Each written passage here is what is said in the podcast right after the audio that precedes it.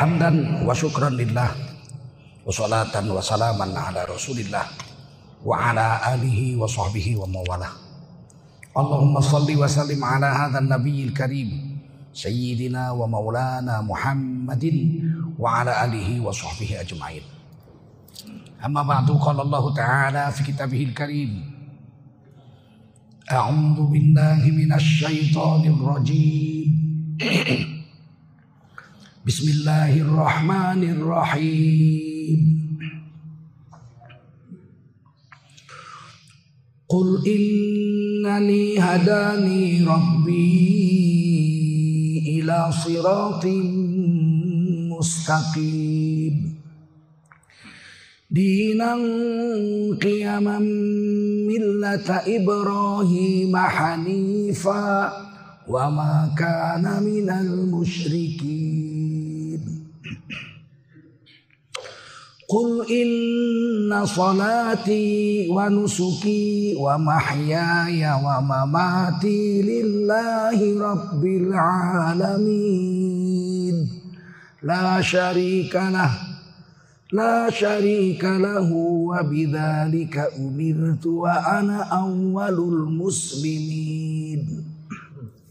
قال رسول الله صلى الله عليه وسلم من خرج في طلب العلم fahuwa fi sabilillahi hatta yarji.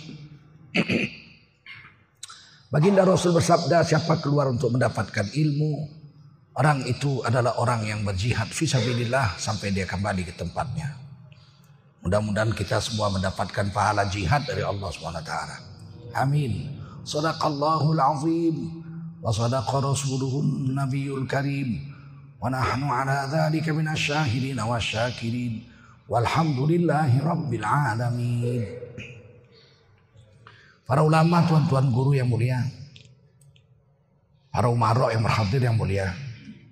Pengurus Masjid Al-Muhajirin yang dimuliakan Allah SWT beserta seluruh pengurus, bapak-bapak, ibu-ibu, dan anak-anakku sekalian, rahimakumullah.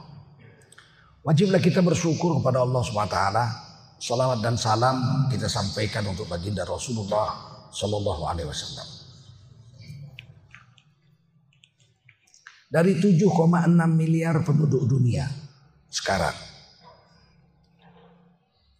yang mengucap dan mengakui la ilaha illallah Muhammadur Rasulullah itu hanya 1,7 miliar. Artinya di dunia ini lebih banyak yang tidak mengakui Allah sebagai Tuhannya dan Nabi Muhammad sebagai Rasulnya. Hanya 1,7 miliar dari 7,6 miliar. Dan dari 1,7 miliar yang beriman kepada Allah dan Rasulullah, alhamdulillah kita salah satu dari di antaranya. Alhamdulillah. Ini mahal ini. Beriman itu mahal. Sebab dari seluruh nikmat Allah yang ada diberikan kepada makhluknya, yang paling berharga itu nikmat iman. Itu yang paling berharga. Sebab satu orang manusia mengucap la ilaha illallah. Dia langsung diberi hak. Untuk berdiri di, timbangan amal di hari kiamat. Itu luar biasanya. Begitu dia mengucap asyhadu an la ilaha illallah wa asyhadu anna muhammad rasulullah. Aku bersaksi. Tidak ada yang disembah kecuali Allah. Dan aku bersaksi. Baginda Rasulullah SAW itu adalah utusan Allah. Hah, begitu dia ucap gitu, dia punya hak nanti di hari kiamat untuk berdiri di timbangan amal. Sekarang hanya 1,7 miliar dari 7,2, 7,6 miliar. Kalau dia sampai mati nggak pernah mengakui Allah sebagai Tuhannya dan Nabi-Nya sebagai Nabi Muhammad sebagai Rasulnya, dilihat dulu. Dia pernah didakwah apa enggak? Pernah didatangi nggak didakwah? Sebab tidak semua orang yang tidak menyembah Allah dan Nabi Muhammad diakuinya sebagai Rasul pasti masuk neraka tidak. Ada dakwah nggak?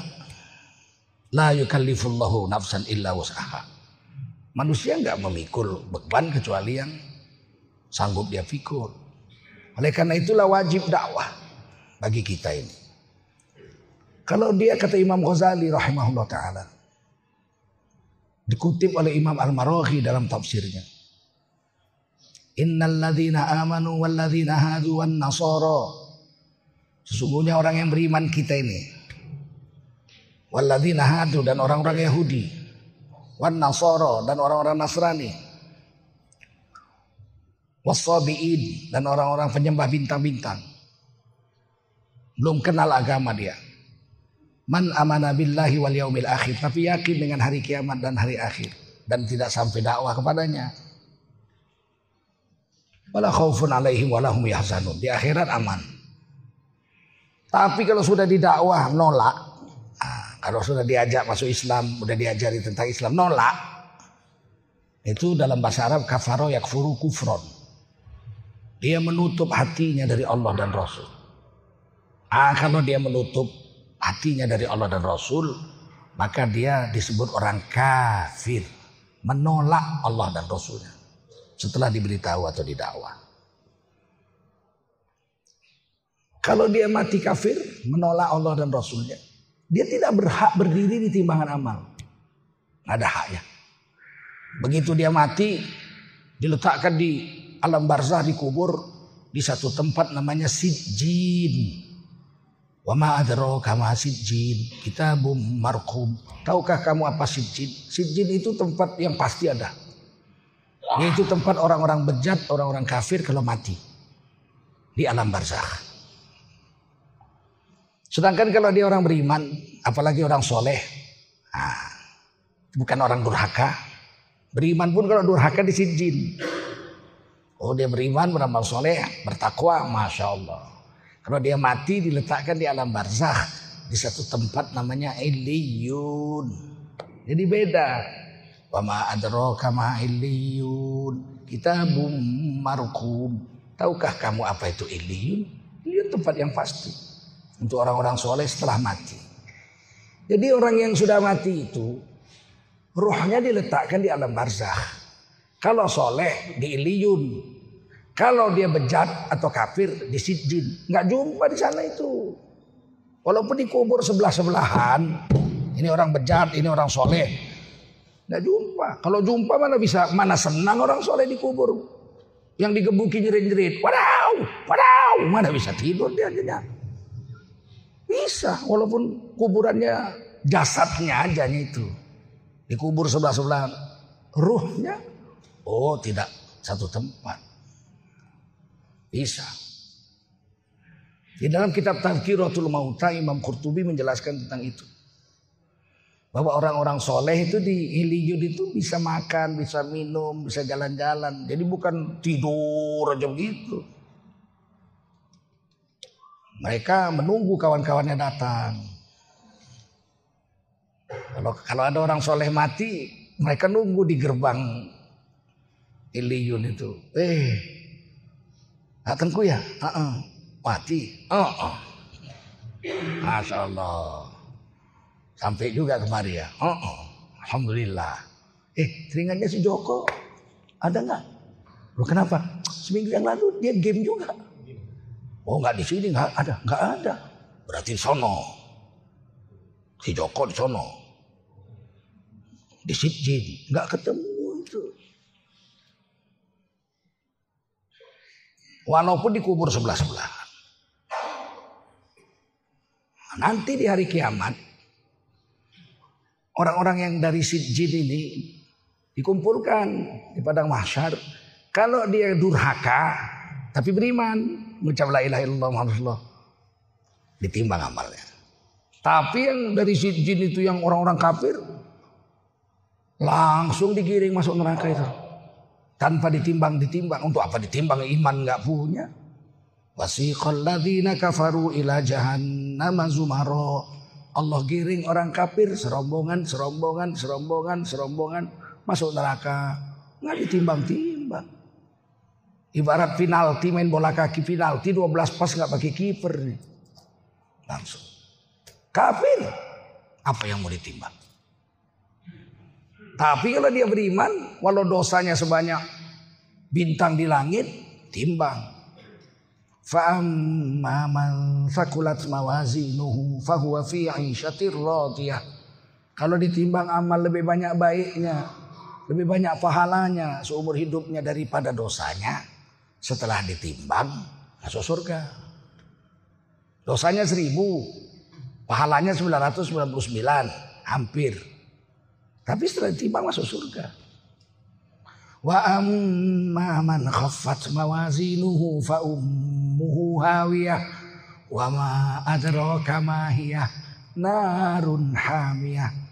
Tapi kalau orang beriman durhaka itu ditimbang, ternyata dosanya lebih banyak dari pahalanya.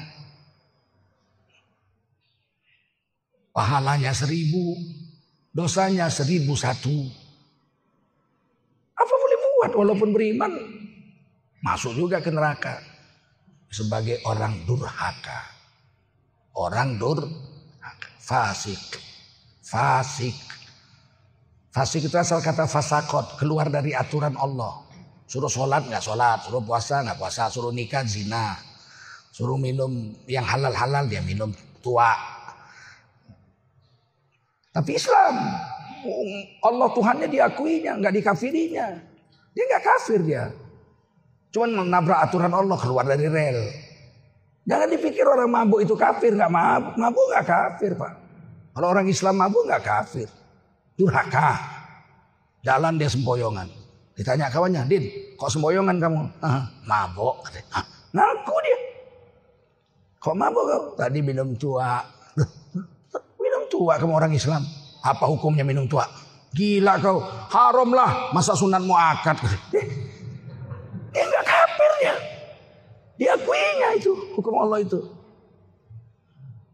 Siapa Tuhan Mudin? Kau pikir kalau mabuk aku lupa siapa Tuhan. Tuhan itu Allah tahu. Nabi Muhammad itu Rasul kita. Ya kau Islamnya kau Islam. Kakek nenekku haji kok. Kenapa kau mau minum tua? Susah kali aku biniku lari. Covid nggak ada duit katanya. Kau tahu. Tapi dia tahu mabuk itu haram. Dia tahu Allah Tuhannya, Nabi Muhammad Rasulnya. Cuman ditabraknya aturan Allah itu. Itu namanya fasik. Orangnya. Perbuatannya fasakot. Keluar dari aturan Allah. Nah ditimbang itu. Baik-baiknya dikumpul, jahat-jahatnya dikumpul timbang. Hasil akhir lebih banyak baiknya masuk surga, lebih banyak jahatnya masuk neraka. Itu Quran yang bilang itu kita pun apa ayatnya. Cuman nggak paham aja kita. Kok seberat itu? Memang begitulah adilnya Allah. Masa penghafal Quran sama germo masuk surga dua-dua. Ah, lebih baik jadi germo lah daripada jadi penghafal Quran susah. Tiba-tiba di akhirat germo, tukang jual bini orang, masuk surga sama ulama. Eh, masuk surga Pak ulama? Iya, Alhamdulillah masuk surga. Kamu surga juga. Loh, kamu ya germo. Oh, oh. Pokoknya beriman sama Allah dua-dua masuk surga. Nggak adil Allah kalau begitu. Masa orang jahat sama orang baik sama-sama masuk surga. Agama lain begitu. Siapa saja yang percaya kepada Tuhan, dua-duanya masuk. Pendeta sama maling sama-sama masuk surga. Lebih baik jadi maling. Tentu tidak begitu Allah.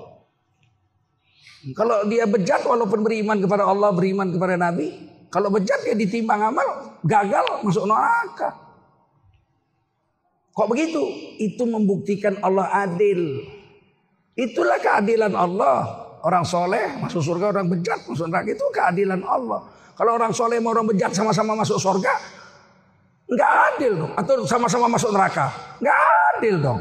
Masa yang bersalah dengan yang tidak bersalah dihukum dua-duanya. Nah, itulah keadilan Allah. Alaihissallahu bi ahkamil hakimin. Tidak hakim seadil Allah Subhanahu wa taala. Dan Allah itu pemurah. Ar-Rahman. Tadi dibaca Ar-Rahman. Allah yang maha pemurah. Ar-Rahim. Allah yang maha penyayang, pengasih. Beda itu sifatnya itu. Kita kan asal embat aja. Bismillahirrahmanirrahim. Dengan nama Allah yang maha pengasih lagi maha penyayang. Ar-Rahman pengasih. Uh -uh. Ar-Rahim penyayang. Apa bedanya kasih dengan sayang? Kasih dengan sayang ada bedanya dalam bahasa Indonesia. Kasihilah aku sayang. Sayangilah aku kasih. Nah, di mana bedanya? Ada bedanya? Nah, ini kekasihku, ini sayangku. Mana? Nggak ada bedanya. Padahal Ar-Rahman dengan Ar-Rahim berbeda jauh artinya. Ar-Rahman itu sifat Allah yang maha pemurah. Saking murahnya Allah kepada makhluknya. Orang soleh atau orang kafir sama-sama dikasih rezeki.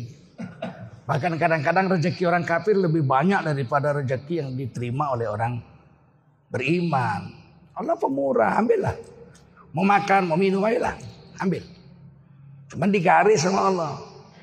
La in syakartum la dan nakum. Kalau kau ambil nikmat Allah ini semua kau pakai untuk syukur sama Allah, ditambahi nikmat lain dengan pasti dua kali. La dan nakum itu dua kali pastinya. Kalau kau ambil nikmat Allah untuk dibawa bersyukur sama Allah, lah pasti dan nakum pasti kami Allah akan menambahi kepadamu dengan pasti. Dua kali pastinya itu. Lanya pasti, taukid, nya pasti. Cuman kalau diterjemahkan gitu kan jelek. Itu pastinya dua kali. Kalau kau ambil nikmat-nikmat Allah pakai untuk taat, dipakai untuk syukur, pasti kami Allah akan menambahi kepadamu nikmat-nikmat yang lain yang kau belum punya dengan pasti. Itu di garis Allah itu. Tapi Allah pemurah, ambillah. Ambil, gak apa-apa. Awas, ah itu aja. Makan kau, dipakai untuk taat. Tambah yang lain, puncak nikmatnya surga. Minum, dipakai untuk taat. Puncak nikmatnya surga. Makan minum dipakai untuk zina. Apa kau kata Allah? Binimu ada kau ambil pula bini orang. Nah, awas kau. Inna azabila syadid. Wala in kafartum ini garisnya Allah. Kalau kau ambil nikmat-nikmat Allah kau pakai untuk jahat, Sesungguhnya azabku la syadid bersangatanlah pedihnya. Yang bilang sangat pedih Allah. Kalau manusia yang bilang pedih mana relatif nggak sama. Anak saya dicubit ibu ibunya, nangis ngadu. Sakit dicubit Umi. Ah, ya ya sabar sabar. Padahal dalam hati saya, aku kalau dicubit mamamu gelinya gue rasa. Sakit menurut anak saya, geli menurut saya. Kalau sakit menurut saya, sakit sekali menurut anak saya. Mike Tyson itu dipukul orang tuh, nggak sakit dia. Coba pukulan yang kena ke muka Mike Tyson itu kena ke cucu kita, kalau nggak mati langsung dia. Sakit menurut manusia tidak sama. Kelasnya berbeda-beda. Kalau sakit menurut Allah, Allah bilang azabku bersangatan pedihnya, nggak ada yang bisa nahan. Siapa pun nggak bisa nahan. Malaikat pun yang besar nggak sanggup kena azab Allah. Jin, tadi dibilang min mari jin. Minar, itu jin di, diciptakan Allah dari percikan api. Jin dari api. Sedangkan kalau jin kafir, masuk neraka juga, api juga. Kalau jin soleh, masuk surga. Ah, pernah ada satu orang guru ngajar begitu, Pak Surah Ar-Rahman. Allah menciptakan jin dari percikan api yang panas. Muridnya bilang, waduh kalau jin kafir masuk neraka senang dong jin Pak Ustadz. Kenapa? Ya, api sama api kan aman. Eh, akalmu. Ustadznya bilang, walaupun jin dari api masuk neraka sakit juga menjerit. Ah, kan sama-sama api. Itulah guru ya. Kita di, diciptakan dari apa nak? Kata gurunya. Dari tanah. Kita dari tanah. Uh -uh. Yakin kamu? Eh Quran yang bilang. Khalaqal insana min tin. Manusia diciptakan dari tanah. Jadi kita dari tanah. Uh -uh. Jadi kalau kita dari tanah dipukul batu bata kepala kita sakit nggak? Ya sakit kan sama-sama dari tanah. Oh ya ya ya ya kata muridnya. Inilah gunanya ngaji, yakin dengan Allah dan Rasul. Pakai guru biar nggak ngawur ke sana kemari. Ar-Rahman pemuda, tapi Ar-Rahim itu maha kasihan, maha penyayang. Hanya untuk orang beriman aja itu sifat ar-rahim itu. Nggak ada orang kafir dapat ar-rahim. Ada yang bilang Quran surah Al-Ahzab. Wa kana bil mu'minina rahima. adalah Allah itu terhadap orang beriman saja Allah itu maha mengasihani. Hanya orang beriman aja. Wa kana bil mu'minin. Adalah Allah terhadap orang beriman. Rahimah. Bersifat rahim. Di mana nanti kena rahim itu puncaknya? Di akhirat. Seandainya orang beriman banyak dosanya masuk neraka, gagal di timbangan amal. Nah, itulah sifat rahim Allah. Suatu saat nanti dikeluarkan juga dari neraka dimasukkan ke surga. Lunas dosanya surga.